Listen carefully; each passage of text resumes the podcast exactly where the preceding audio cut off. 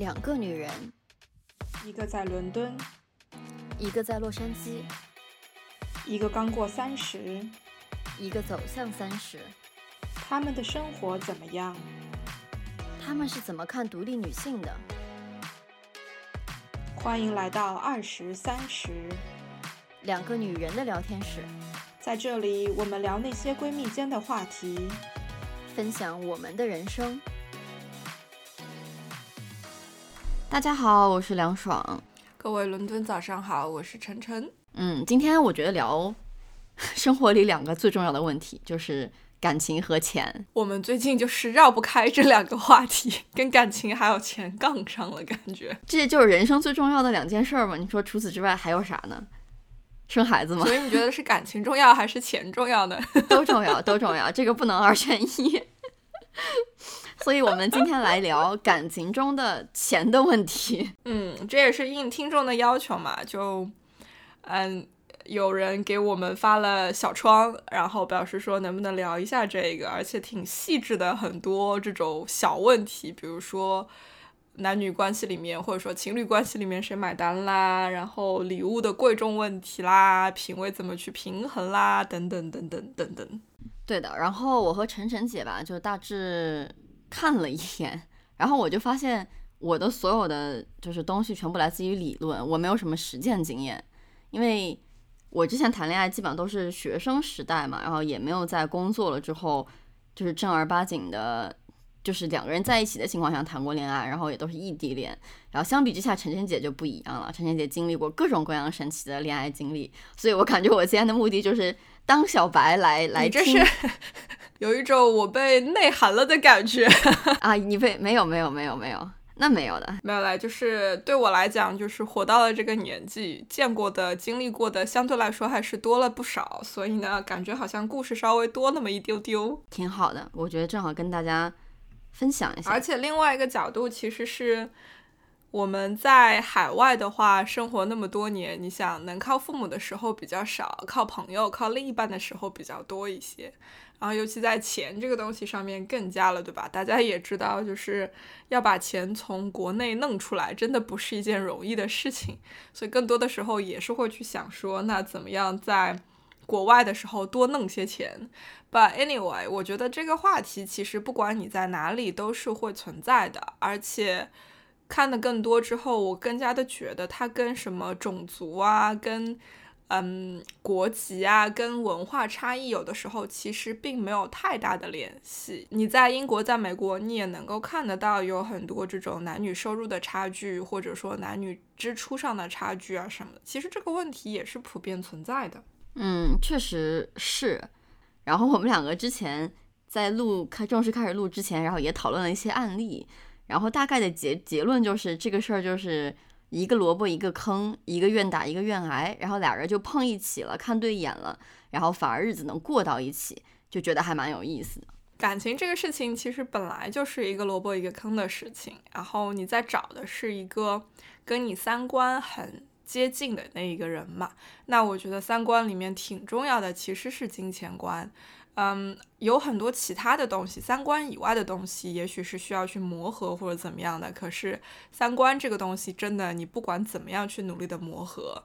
结果都不一定是好的。所以我们在找的是一个在这些方面跟自己的观念比较接近、比较类似的那个人。那这样子的话，这个恋爱谈起来也不会那么的辛苦，应该说。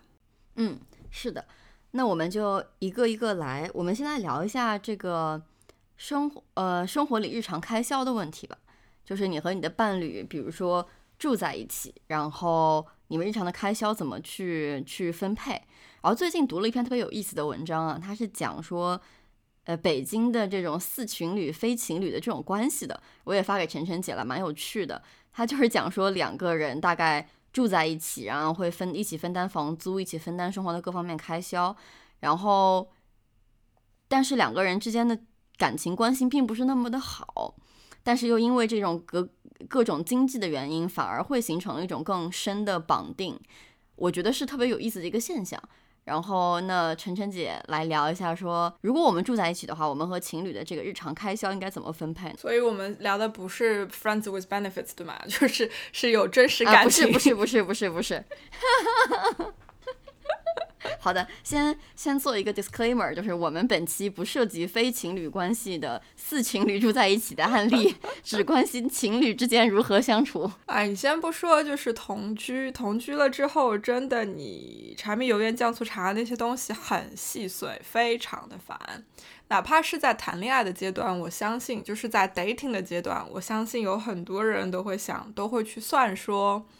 你花多少钱买了两张这个展的票？我花多少钱买了两张这个电影票？就都会去算计这些东西。然后包括，我相信大家在社交媒体上看到过非常非常多，什么分手了之后，前男友或者前女友问我要两万块钱或者多少钱的这个分手费，甚至把所有的这这几年谈恋爱的这个。消费明细都给附上了，这种其实挺夸张，也挺极端的。我是觉得，就是在你和同居之前的这种关系里面，很多时候是一种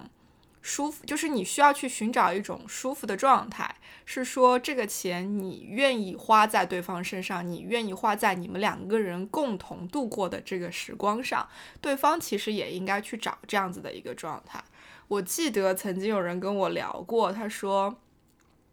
啊，这个男生约我出去，然后花了多少多少钱买了这两张票。然后说实话呢，那个场馆我自己都不是特别的喜欢。如果是我自己花钱，我都不会愿意花那么多钱买这个门票。我真的是觉得很不值。所以我觉得这个男生也真的挺不会过日子的。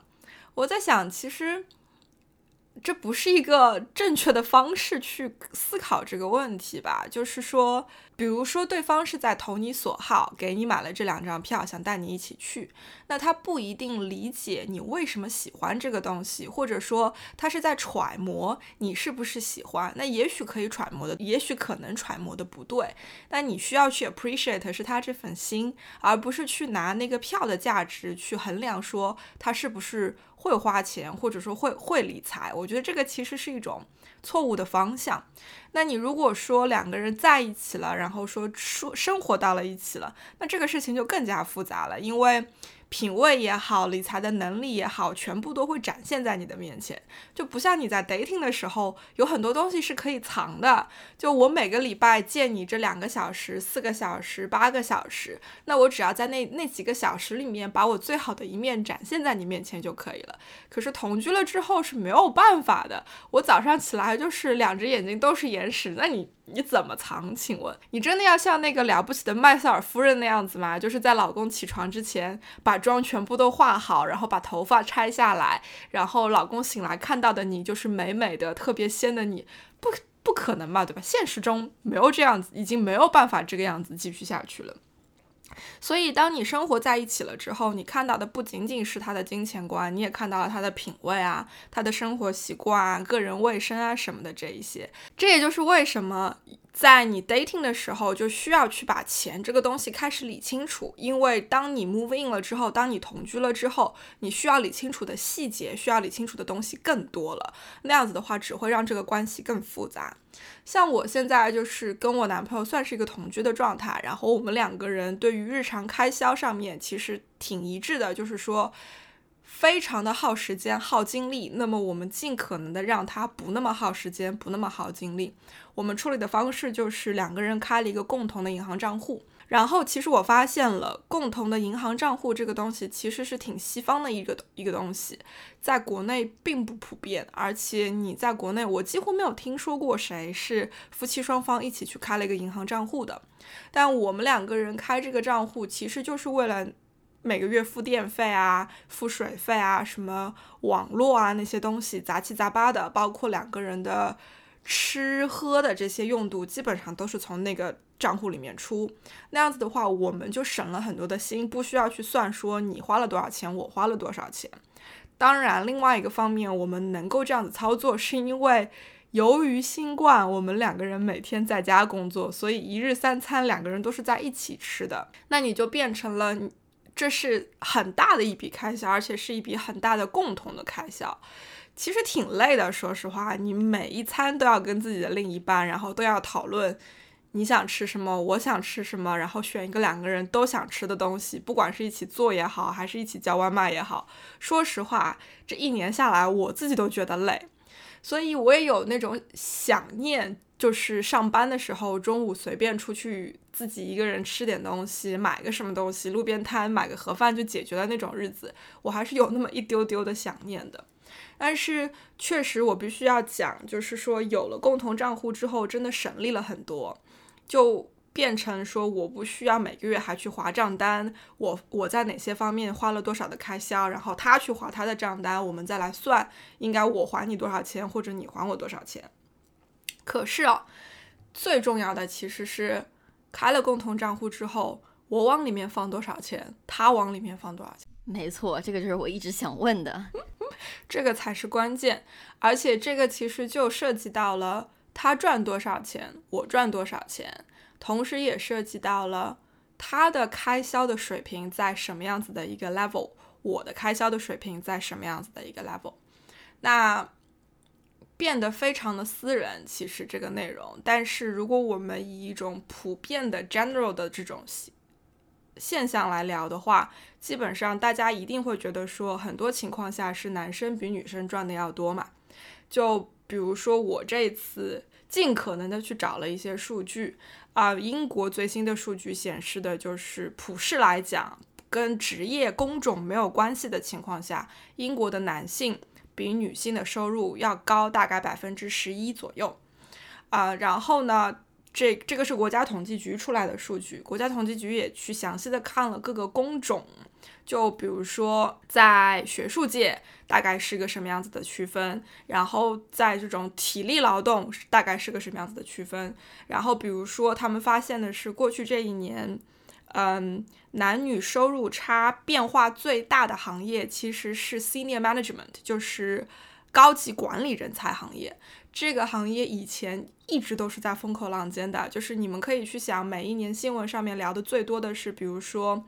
啊，CEO 级别就是 C 什么 O 级别的这个岗位里面，男性占多少，女性占多少？女性的比重是非常非常非常低的，不然不会有那么多的女性高管出来说呼吁说我们需要在董事会上增加更多的女性的这种 representation 啊，然后在高级管理层上面增加更多的女性的 representation。但英国去年的数据比较 encouraging 的一个方面就是说，在这个 level 上面，男女收入的差距。是有显著的缩小，我不知道这个背后，比如说对是由新冠的影响会有多大，还是说真的在这个方面去年达到了一个这种历史性的进步或者怎么样？但其实还是蛮 encouraging 的。那回到这个整体收入差距的这个方面来讲，你想英国存在的是百分之十左右，其实没有特别的。多对吧？就其实还是比较合理的一种范围。可是，在你看完收入差之后，你再去看所谓的在一个 household 里面，在一个家庭里面，男性跟女性收入的这种差距，什么样的一个差距是一个比较合理的范围？我记得梁爽也是找到了一些信息的吧？是，嗯，其实这个统计的其实美国社会的信息啦，它讲的是说一个家庭中男女的收入比大概为七比三。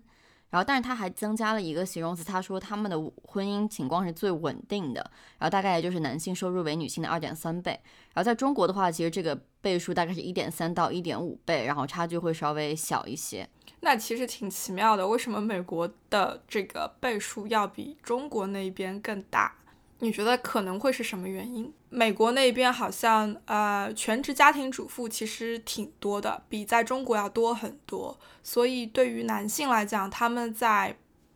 为家庭带来收入的这方面的压力其实可能更大一些。嗯，就是美国其实非常讲的一个概念叫做呃就什么 nuclear family，其实它叫。它这就是很典型的一个三人家庭的一个概念。美国在很很长时间内就是鼓吹这个三人家庭的概念，就是他把男性描述成一个就是出门赚钱赚面包的这么一个形象，然后女性描述成家庭主妇，然后他们会共同养育孩子。所以其实就像陈晨姐说的，美国的家庭主妇其实会更多。然后这个我觉得可能是原因之一，所以就也有这种所谓的。标签，就是觉得女性是应该在家里照顾家庭的。然后，那你这样说的话，就又扯 扯到了这种社会对于两性的这种 expectation 跟定位嘛？对，其实说起共同账户的话，嗯，我其实之前和其中一个前男友有过一个共同账户，然后很有意思的是，我们两个不是说把我们收入然后放进去，是因为我们两个曾经一起做过一小段时间的小生意。然后相当于相当于来说，就是有一个成本，然后有一个盈利，然后后来把盈利做成了一个共同账户，然后相对来讲，就我们两个出去啊约会吃饭呀，然后或者说，比如说当时还在异地嘛，他买机票来看我啊，然后包括两个人一起去做点什么啊，包括比如说去筹备下一个小生意啊，都会从里面去呃出钱。就是这是我对于共同账户的一个经历，这还挺有意思的。我从来没有想过这个，就是其实，呃，共同账户你其你一方面可以像我这样子拿来去照顾开销，另外一方面确实你可以去做一些合理的这种理财，然后为这个小单位、小单元带来更多的这种财富，这也是一种方法，真的很。哎，我真的还蛮意外的，我真的是从来没有想过。我觉得我是一个投资理念非常非常弱的人，天哪，嗯，然后我也跟我很多的朋友聊过，我发现真的这是一个每一对 couple 都会有不一样的这种情况，就。我有认识的人，他们两个人是在金钱上完全不互通的。当然了，这个不互通不是说我不知道你的财务状况，就是在彼此都知道对方财务状况的情况下，整个家庭的开销两个人各自都在分担。然后呢，也不会去一分一厘的去算，说这个月你付的多，我付的少，那我多那那我多给你一点，然后或者说下个月我多付一点，他们真的没有这个东西。两个人都觉得就是。充分的建立了信任之后，我不需要在这个方面去这样子的抠你。那因为有充分的信任以及彼此的这种关心，所以都会去留意说你在金钱上这个星期或者说这个月为我们家庭付出了多少。如果我觉得太多了，那么我会自动的把一部分钱打给你，来帮你去 cover 这个 gap 或者怎么样。这是一种方式，那也有那种很极端的方式，就觉得说你的钱就是我的钱，我的钱还是我的钱，对吧？这个也是在好像女生身上普遍比较存在的，就觉得说老公的工资卡得上交，都不一定是老公，就男朋友的工资卡得上交，然后他我再给他派零花钱。那你想，这个在日本也是普遍存在的一种现象，然后也有那个女孩子会觉得说。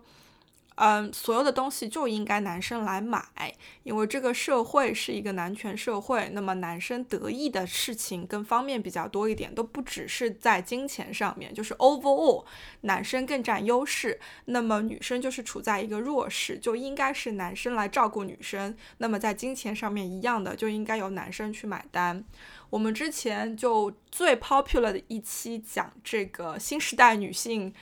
网络约会指南里面聊到过所谓就是第一次约会、第二次约会谁来买单的问题。那我不知道大家记不记得，当时我就说，我觉得第一次约会应该让男生来买单，是给他一个表现的机会，是让他展示说他愿意，比如说他能够接受的消费水平大概是什么样子的程度，然后包括他愿意。达到一个什么样子的 commitment，而且这也是一种他表现他诚意的一种方式。但是我自己也觉得，从第二次约会开始，其实就应该去逐渐逐渐达到一个双方都能够接受的这种消费水平的一种环境。然后女生也应该去提出来，开始说两个人 A A 或者怎么样。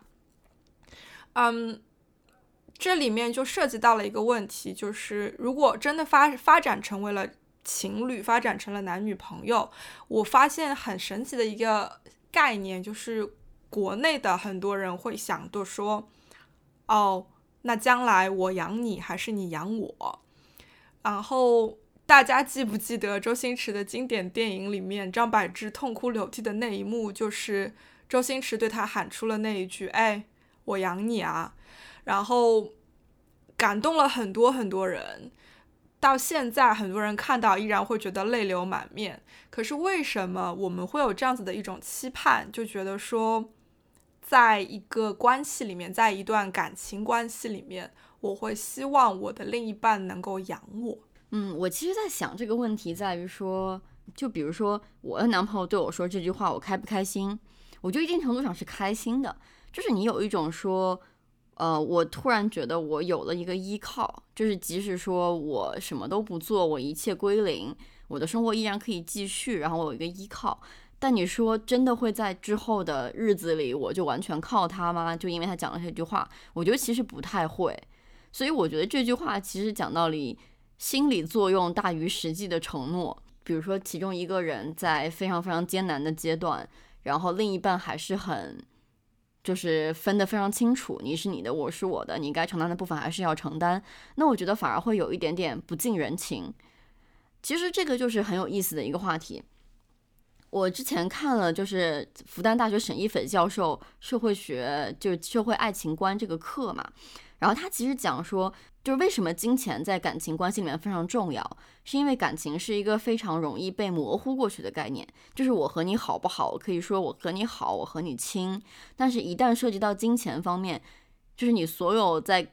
表达感情里面暧昧的、不清楚的部分都会被显化出来。就比如说。谁是我们的概念？你是把我放在你心里的第一位，还是你和你的家里人更亲？然后就比如说你借钱给你的家人，会不会首先跟我商量？还是你觉得说我一定会同意？然后就是涉及到方方面面嘛。还有包括就是我们彼此之间是否真的信任？就是我能否把钱交给你去做投资也好，为家庭做决策也好。还有包括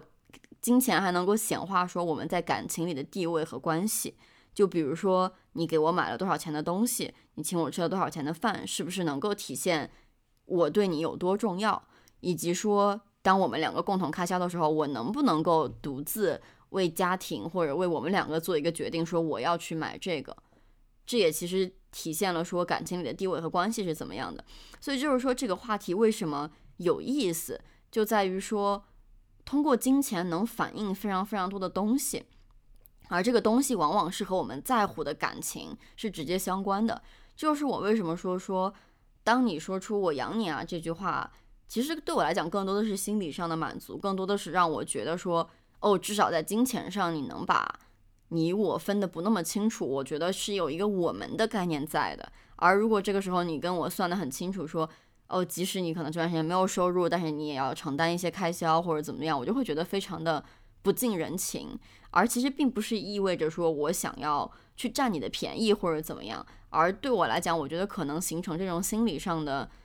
bonding，就形成心理上的这种互相依赖的感觉，可能会更重要。那你要这样讲的话，其实就是那一句话，更多的是一种以金钱的这种形式，或者说物质的形式。的表达给你带来一种心理上的安全感跟心理上的这种 binding 嘛，但事实上，实质上你并不指望说对方给你多少钱，或者说对方怎么怎么养你，然后给你买什么或者帮你承担什么样子的开销。那我觉得这个是建立在你自己对自己是充满信心，而且知道自己是有能力的这样的一个前提下的。可是。在很多环境里面，由于比如说社会的这种对于女性或者男性的定位的 expectation 来讲，很多女性包括男性在不自知的情况下，就已经把自己的很多能力或者说自理的能力、独立的能力忽视了。他并没有觉得说我是一个有能力给自己带来收入、照顾好自己的人，所以我必须要找另一半来照顾我。我必须有一个好的 partner，然后我的 partner，然后我的 partner 必须是有钱的，或者说自己能挣钱，或者是家庭比较富裕，能够给我带来经济上的改善的。那我觉得根本上来讲，其实我们是不认可这样子的一种。定位的，因为就是不管你在任何关系里面，在你进入一个关系之前。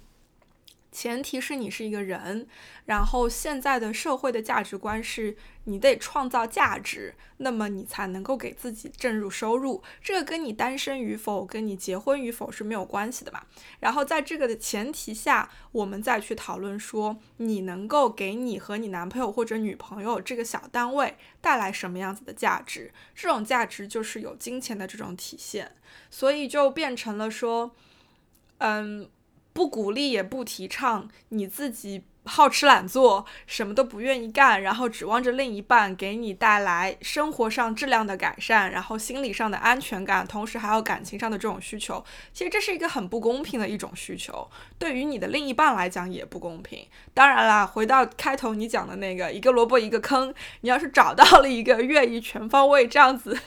这样子宠你、养你一辈子的人，那我们也无话可说，我们表示 respect，然后表示嗯，你就过好你的日子就可以了。对吧？哎，回到就是嗯嗯，开销上面来讲，我也看到了，就是英国这边真的特别奇妙。你想，上次我们聊父母跟金钱的关系的时候，就有这个父母银行的 guidance，然后我这一次找到的有那个网站，就是是伙伴银行，没有没有具体的什么 partner bank，但是我找到的就是有网站来告来给大家 guidance 说。当你们决定 A A 制的时候，多少钱往里面放？其实最好的、合理的一种方法是 percentage，就是百分比，而不是数值。这个就是解决了两个人收入有差距的这样子的一个问题。就比如说，我前男友比我当时的收入至少要多大概四倍到五倍，他赚很多，可是我们两个人的共同开销基本上。我们没有讨论过怎么样去分，因为我们也是一个当时是一个异地比较多的一个状态，所以其实花销上面更多的是那种 occasional，就是说一起去哪里度个假，你来给我过个生日，我来给你过个节，这种日常的这种开销反而非常的少。然后因为是这种 occasional 的比较多，所以呢，他承担的也更多，因为他觉得说。他不愿意把自己的这种度假水准降维到我的这个高度，或者说我的这个低度，但是他想要的那种 holiday 的 level 又不是我的收入能够完完全全 A A 负担得起的，所以我们经常出现的一种状况就是，他把所有的东西都定了，然后也不告诉我总价到底有多少，嗯，他就告诉我说都定好了，然后你看心情。我可以接受你给我这个 range 里面的钱来分担这个开销，我表示嗯，好吧，但是我其实更希望的是两个人一起讨论，一起去定，真的不是跟钱有关，而是说一起做 planning 的这个过程非常的有意义。但是由于各种各样的原因，他我们就很少有这样子的这种 experience。然后呢，他也发明了一个所谓的东西叫做 girlfriend discount，意思就是说。也是为了，也是为了照顾我的心理，对吧？就跟我讲说，嗯，不需要你 A A，因为我有，我会 offer girlfriend，有点意思。因为你是我的 girlfriend，所以你只要付这些、这些、这些钱就可以。就一方面你觉得好像对方很贴心，但是另外一方面，其实我觉得是一种对我能力的不认可，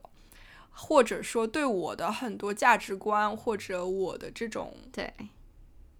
其实是对我很多方面的一种不认可，overall 来说，因为好像显得我没有什么能力，那我是没有能力跟你一起来 book holiday 吗？还是说？你就认为我做不好这个事情，所以你不希望我参与，然后你就把所有的事情都给全包了。当然，我相信有很多女生是很吃这一套的，就觉得说太好了，她的出现把我的生活照顾得更周全，她的出现让我的生活质量有了提升，这个没有问题。可是每个人的这种心理上的需求是不一样的。对我来讲，我不是特别的享受，因为我希望我能够参与。那么。另外就是，我也想过，如果我们有共同的这个账户去照顾日常的开销的话，确实对于他来讲，更好的是一种百分比的这种体现，就是说我把我工资的百分之二十三十或者四十放进去，你也一样把你工资的同比例的金额放进去。但是这个只是第一步，因为你放进去了之后，你会发现，比如说，可能我只能放四百块钱进去，然后他就放了一千六百块钱进去。那这个时候，你有两千块钱，这两千块钱怎么花，花在什么样子的 level，其实是需要两个人共同去商量的。而且另外一个就是每个月你们的开销是多少，你得做预算的，你不能说两千块钱放进去了就是拿来月光的，到了月底的时候就是一分都不剩，然后重新再放两千块钱进去。我觉得这是不可以的。就是在双方都同意了放多少钱进去之后，你还得双方都同意我们开销是一个什么样子的程度。然后有一些开销你不可能去避免，然后你也没有什么好商量的，水费就是这么多，电费就是这么多，对吧？这个是无，这个是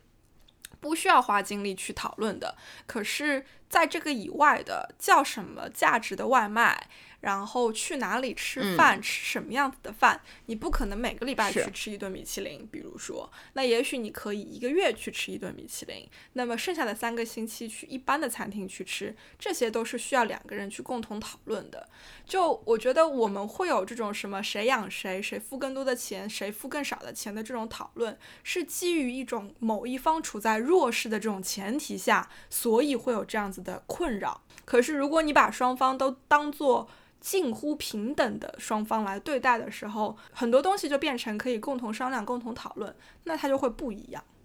嗯，我觉得我在想这个问题啊，因为我有一对情侣朋友，他们是绝对的 AA 的，就是百分之五十、百分之五十分的。因为男生其实赚非常多，然后女生其实就几乎不赚钱，所以说。我在听到他们百分之五十、百分之五十分的时候，我还挺诧异的，因为我就觉得说，从我的角度来看，我会觉得这个男生有一点点不体谅这个女生，因为你让一个几乎不赚钱的女生和你一起去，啊，不管是旅行也好，还是出去吃也好，去承担这部分开销，但是同时你没有考虑过说他面对这个开销他要怎么办？我觉得就是如果说我男朋友来问我说要不要百分之五十、百分之五十 AA。我我觉得，即使他比我赚，他比我赚非常多，我可能也会说要，因为一方面就是可能出于说自己想要在这段关系里面被平等对待，然后另外一方面就是我不想给别人一种说，哎，我在图你什么的这种感觉，然后还有一种就是我也希望体谅他，就是我不想让你承担更多的开销，因为毕竟我也享受了和你一样的东西，所以可能出于这种理由，我会说说。哦，我们百分之五十，百分之五十，嗯，但是其实我给出这个 offer，或者说我答应这个 offer，其实是也有情分的层面在的，呃，那我其实不知道说男生如果就一口答应下来说，哦，那我们就五五分好了，我不知道说我是应该更诚实的跟他讲说，我觉得我确实这方面承担上的有吃力，还是说。我就是跟他答应百分之五十，百分之五十。我觉得这个其实很难很难考量。就是当钱和感情掺杂在一起之后，其实你会考虑非常非常多的东西。然后，其实我有时候会在感情里说，我不介意为两个人多花一些钱，即使说我会觉得说，哎，稍微有一点点吃力，我也是不介意的。因为我觉得这个只要这个花这份钱对我们两个来讲是好的，我觉得我就是 OK 的。A A 这个东西。你先撇开不在情侣里面来讨论，我跟我的同事，比如说一起出去吃饭，我都发现有两种不同的 AA 方式，一种是一桌子人，每个人都点自己想吃的、想喝的，最后拿到的这个账单就按人头除一下，算一个平均值，每个人都付一样的钱。然后有很夸张的那种，第二种方法就是拿到了账单之后，每个人挑出自己点了什么，然后把自己点的那几样价格加起来，再加一个小费，就是或者是服务费，然后每个人付的钱是不一样的。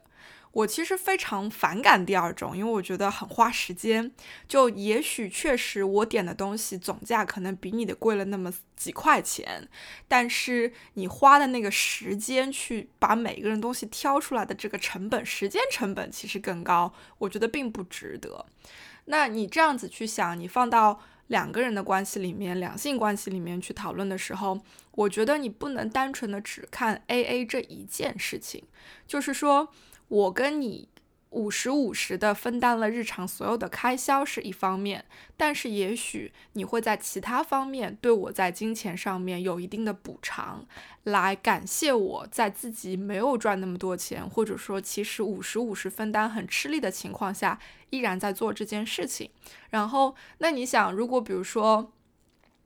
我跟你五十五十的分，然后。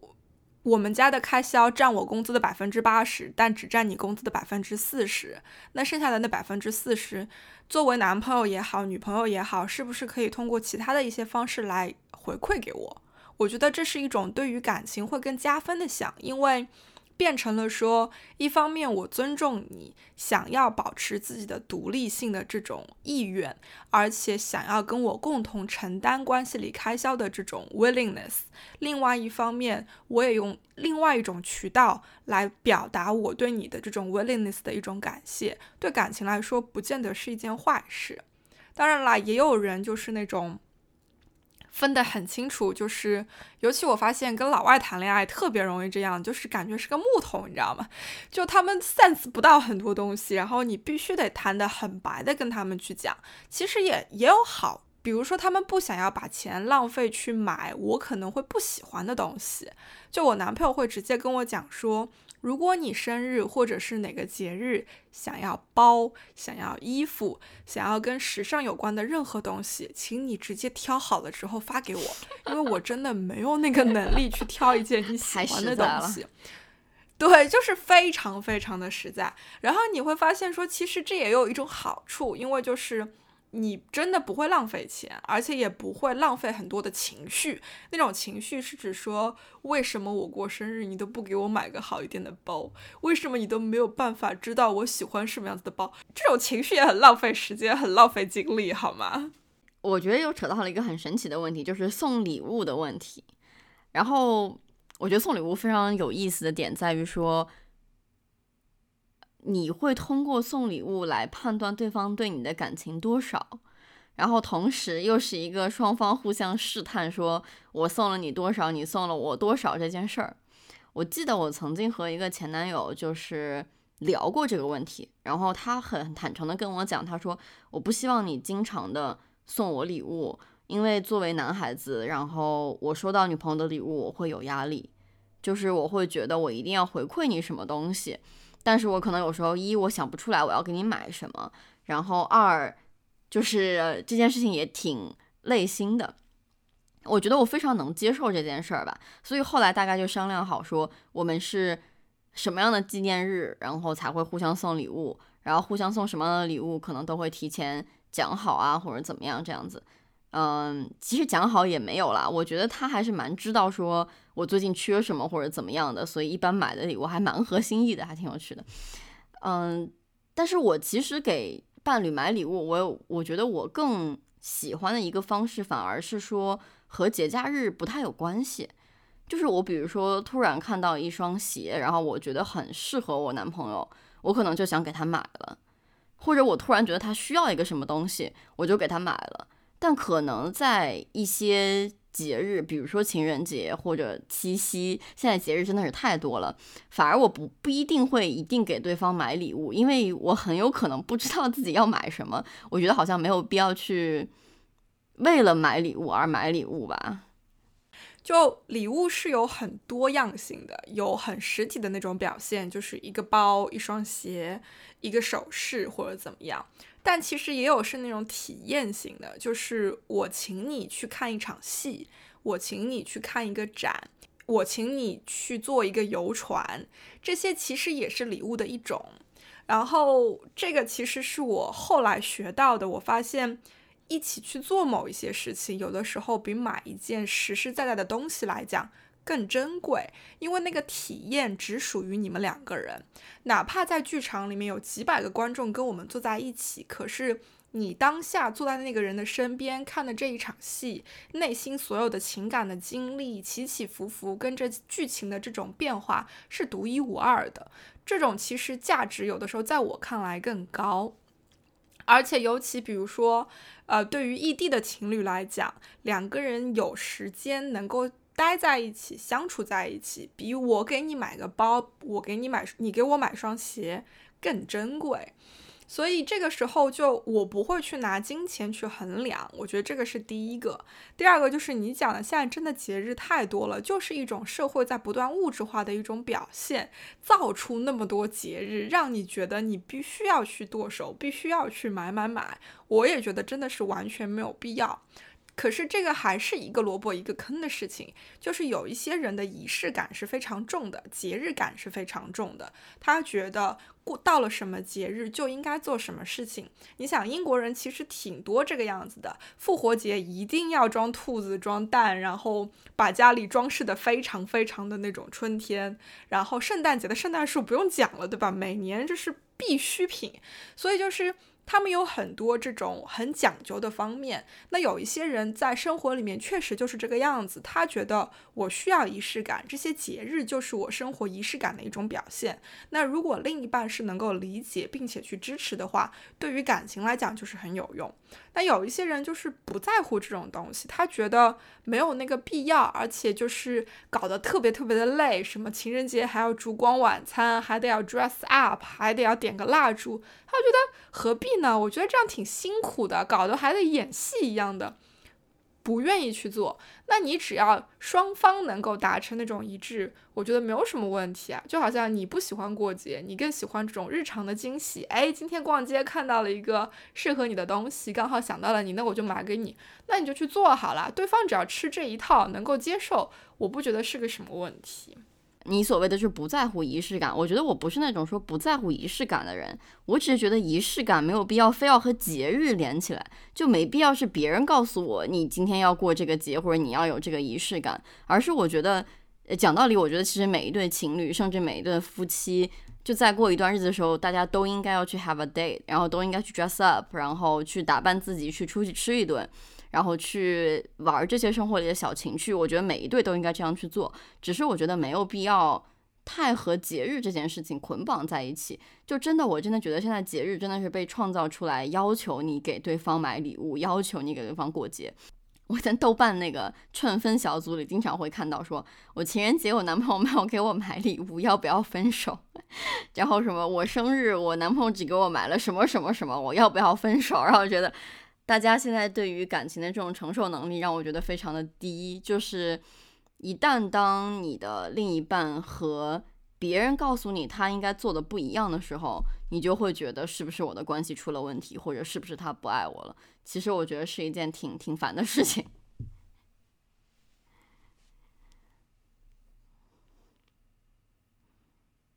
对你这样衍生出去讲，就是。我们都知道每一段感情是不一样的，没错，每一段关系都是不一样的。可是我们在不断的用同一个标准去衡量每一段不同的关系，这个其实是不公平的，对你自己不公平，对你的另一半也不公平。而且你放到个人身上来讲，直男真的就是很多没有 sense 啊，他并不知道应该怎么买礼物啊。我身边有一个人，他特别的奇妙，他真的就是 年纪也是有点大了嘛，他真的就是结婚这几十年从来没有买对过礼物。然后他说他唯一买对的一件礼物是给老婆买了一辆电动单车，然后他老婆特别特别的喜欢，因为就是经常出门你要开车停车什么的特别麻烦。然后呢，他们住的地方山坡又比较多，你要是。那个纯人动的单车，就是纯靠自己骑，每次都能骑得半死累死。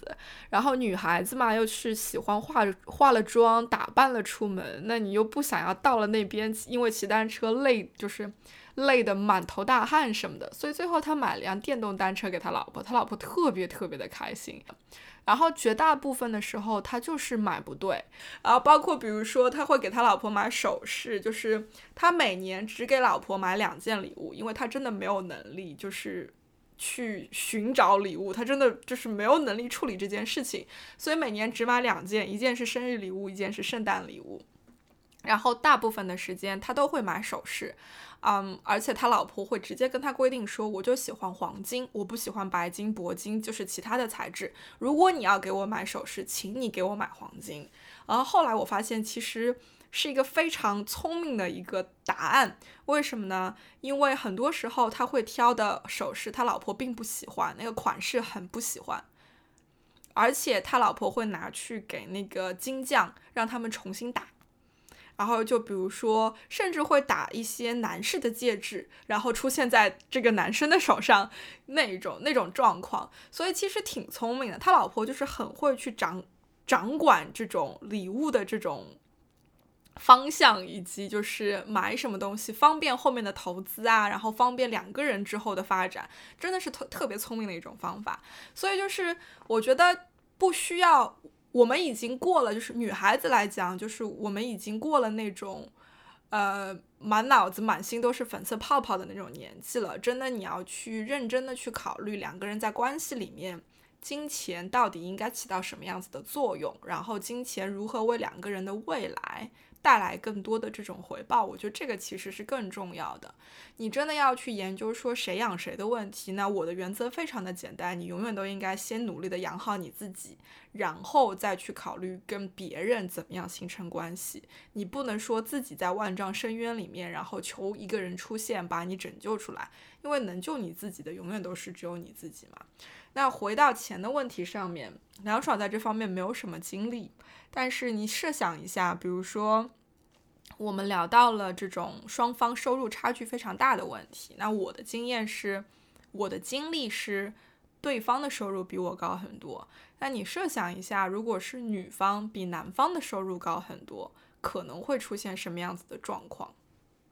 我之前读到一个，呃，我很喜欢的一个漫画家，然后她和她。老公就是她养家，她老公在家里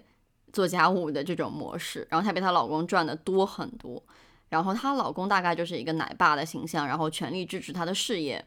然后把她照顾得很好。其实她是很感激她老公的，呃，然后我觉得他们也非常的和谐，包括她画漫画也画很多她和她老公之间的故事，我觉得蛮可爱的。具体生活里面，我其实没有太遇到过说。呃，女生比男生收入多很多的情况吧，暂时还没有。但我听到的一个例子是，呃，我有在国内的一个朋友，然后他的另外一个朋友其实是女生比男生，然后呃赚多不少的。然后同时这个男生又非常的有志气，或者说这个男生非常的有理想，嗯，他就有一点不太能接受，或者说有一点点小小的自卑，觉得说在女生面前。自己有点抬不起头，或者没有自己女朋友赚的多，在世俗的概念上来讲，没有女生成功，或者没有女生优秀，大概是这么一个情况。然后呢，这个男生就用贷款，然后买了一辆车，然后用来算是撑面子这种感觉吧。嗯，好神奇啊！哎，我就不进行性别攻击了，这个不不合适，但是。我也没有遇到过女生比男生赚的多的情况。然后我这次在网上查资料的时候，发现一个特别好玩的东西，就是澳大利亚有个大学做了一项研究，然后发现，在一段婚姻关系里面，如果女方比男方赚的多的话，赚的越多，她的那个会受到家庭暴力的可能性是会同倍增长的。就等一下，女性赚的多，但是女性会受到家暴，对，为什么呢？因为男性需要有一种方式来体现自己是一家之主的这种心态，哈。然后当你在金钱上失去了这个主导地位之后，他们会寻求其他的方式来表现这样子的主导的地位，嗯。然后暴力就变成了，就是体力上的这种优势变成了其中的一一种方式。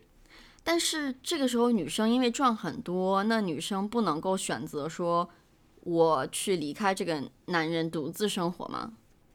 可以啊，这也是男生想要用暴力控制住女生的另外一个原因。嗯，而且你要。而且另外一个很重要的一个概念就是说，女生比男生赚的多，并不代表两个人的收入都很高。嗯，就有可能两个人都是蓝领阶级，比如说是靠体力劳动的，但是由于女生比如说性格更好，或者说各种各样的原因，在收入上面，哪怕是 hourly rate 时薪上面，可能比你多个三块钱，比你多个五块钱，但是因为时薪本来就低的情况下，这种倍数就显得特别特别的大。嗯，这也是一种可能性嘛。然后另外一个就是，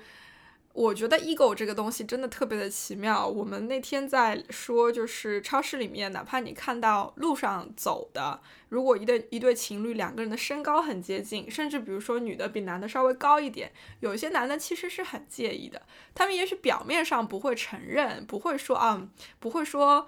不要啊，或者怎么样，但其实内心还是会有一点点介意，然后就会比如说走的时候挺得特别特别的直啊，然后特特地一定要把手压在女生的肩上啊，显得自己很 man 啊，这种都会有一种体现嘛。其实我觉得这个算是社会对男性的迫害了，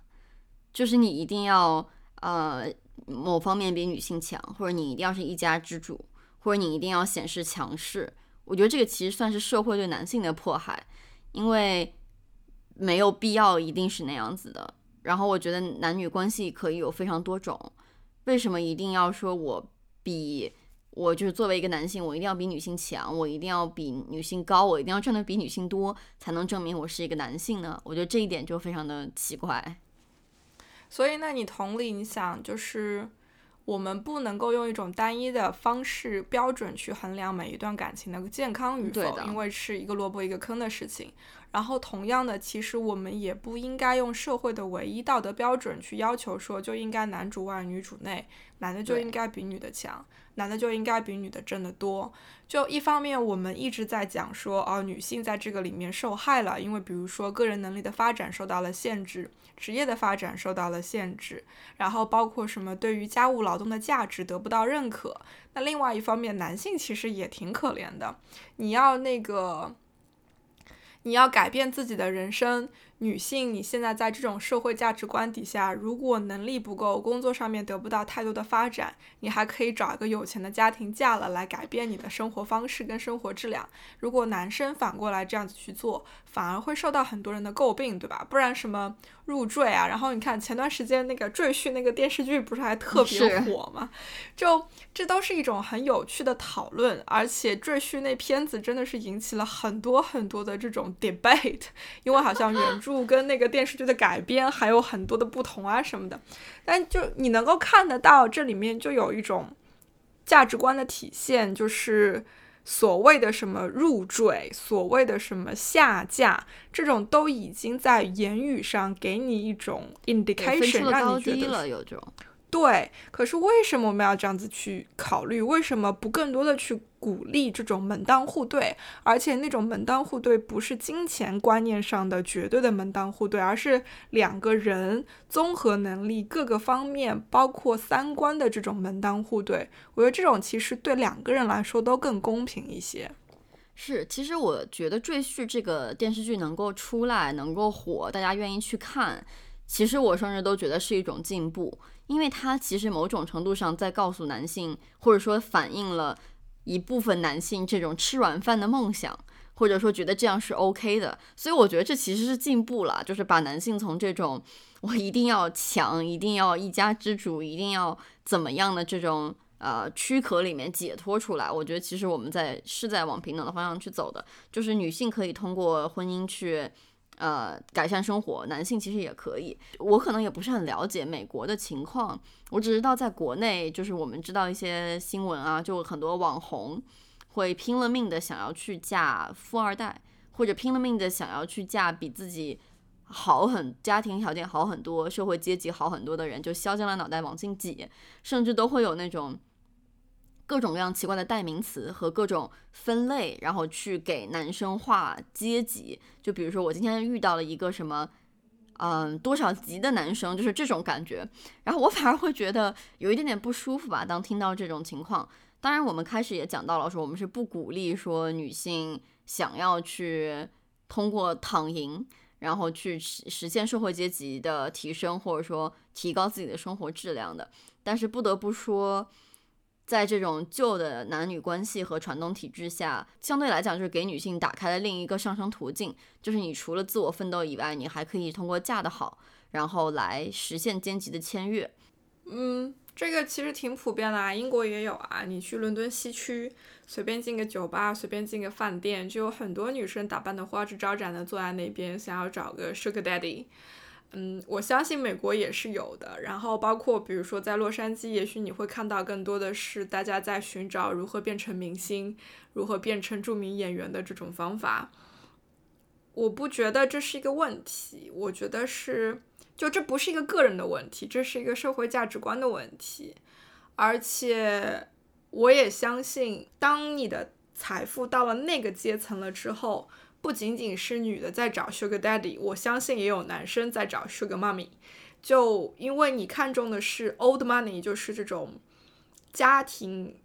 一代一代积累下来的这种资源以及财富，而且我们也听到那种 rumor，就是说这些家庭其实对于后代的择偶都是有非常严格的要求跟规定的，而且那种严格的要求跟规定，甚至可以细致到头发应该是什么颜色，瞳孔应该是什么颜色，然后身高是多少，可能甚至就是学历学历应该到什么样子的程度，非常非常的具象。就他们在考虑的更多的都不是一个一个的个体了嘛，在考虑的更多的是那种家主家族的延续性。因为英国这边的这种 old money 真的就是家里有个皇冠要继承的好吗？就 不是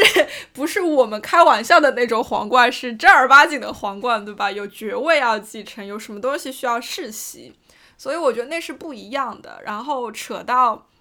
因为这个扯一下，就是最近不是那个英国菲利普亲王去世，然后刚好又是女王的九十五岁生日啊什么的，所以你能够看到英国也好，中国也好，好多人都在网上发这些感慨两个人七十三年的婚姻啊，然后觉得女王接下来很孤独啊什么的。其实说实话，我看到的时候我有点嗤之以鼻，我在想，皇室的这种关系跟我们普通寻常老百姓的关系是完全不一样的。我们就不要把它童话化了，好吗？就是他们其实比我们更现实，在某些方面，但是在某些方面又比我们更天真，因为他们活在一个 bubble 里面。Anyway，就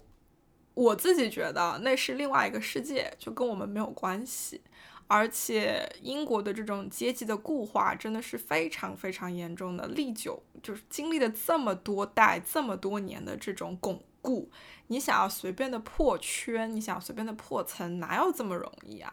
也许你可以在网上看到很多什么哦，哪个超模嫁到了哪一个豪门里面，或者说哪一个怎么怎么样的美女嫁到了哪个豪门里面。可是你背后去想一想，两个人有的时候是势势均力敌的，能够成为超模的人，是经历了很多的这种 physical 的痛苦折磨。去锻炼自己，去训练自己，他们从而变成了意志力非常非常强的人。同样的，比如说体育方面的那些精英，当当他们退役了之后，他们身上带的那些 quality，以及他们身上能够带来的这些资源，有的时候他不是没有我们想象的那么弱的，他其实是以一种非常强的能力跟对方匹敌的一种姿态。进入到对方的家庭，或者说与对方组成新的家庭的，就很多事情看上去就没有表面上的那么光鲜亮丽，而且那一些真的没有那么光鲜亮丽的事情，他们也不希望自己被宣传、被分享，说我是如何成为天王嫂的，我是如何嫁入到这个豪门的，因为他们也不觉得那些东西值得宣扬吧？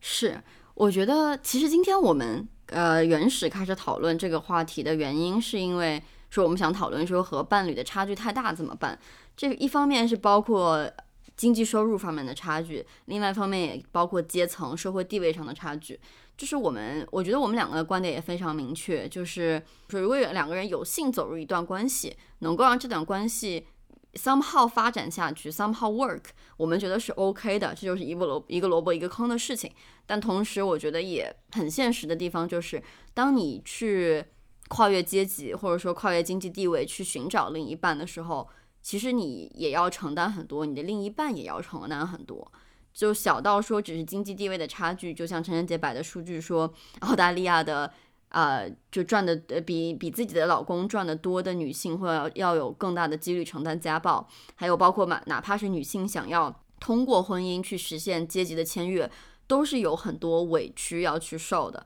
这就是一个成年人在生活里所要得到想要的东西的时候，必须要承担的吧？我觉得。最后再补充两个方面，我觉得一个方面是说，嗯，两个人在一段关系里面总会都有起起落落。有的时候，比如是某一方失失去了工作，某一方只能继续维持家庭的收入，保证这个家庭暂时不拖垮。那我们需不需要给失去工作的那一方设一个时间限制？比如说，可是这是一种也许是非常直观的 first，就是第一反应，觉得说我们应该要设个 deadline。可是我们回过头去想一想，新冠的过去的这一年，这个完全不是你自己个人的问题，不是你自己个人能够去控制的。然后我们之前也聊到过，所谓的金融危机，它其实就是一个会过几年就会来一次，过几年就会来一次的东西。当这种大环境，导致了小环境、小家庭的这种不幸，或者说都不是不幸、挫折的时候，你不能够拿这个去要求你自己的另一半得去做什么样子的改变，因为这个对他对他不公平。我们今年就是英国这一边新冠，由于新冠就是有几十万人都失业，这个不是那几十万人个人的问题，全部都是因为新冠的这种行业受到的各种各样的打击。然后另外一个方面，我相信我们之前也聊到过，每一段感情关系不一样的另外一个方面是在于，有一些恋爱就是谈来玩玩的，就是我觉得我喜欢跟你在一起，你喜欢跟我在一起，我们就一起玩，一起嗨。但是嗨完玩完之后，发现说好像我们两个人并不适合 settle down 一起过日子，那么这段感情就结束了。那有一些关系，它开始的时候就是非常严肃认真的。你要举一个不恰当的例子，就是我去相亲的时候，一定会跟对方讲清楚，我在这个相亲的过程当中，我在寻找什么。而且我相信很多相亲的对象都会讲说，我是在找结婚的对象，我是在找结婚的伴侣。那以你这样子的这种 expectation 开始这样一一段严肃认真的感情的时候，钱在这个里面占的比重，或者说。占的重要性就要高很多，跟这种玩一玩的恋爱是完完全全不一样的。所以你不能用同样的方式、同样的态度去对待不同关系里面的这种金钱的这种价值，或者说金钱的体现吧。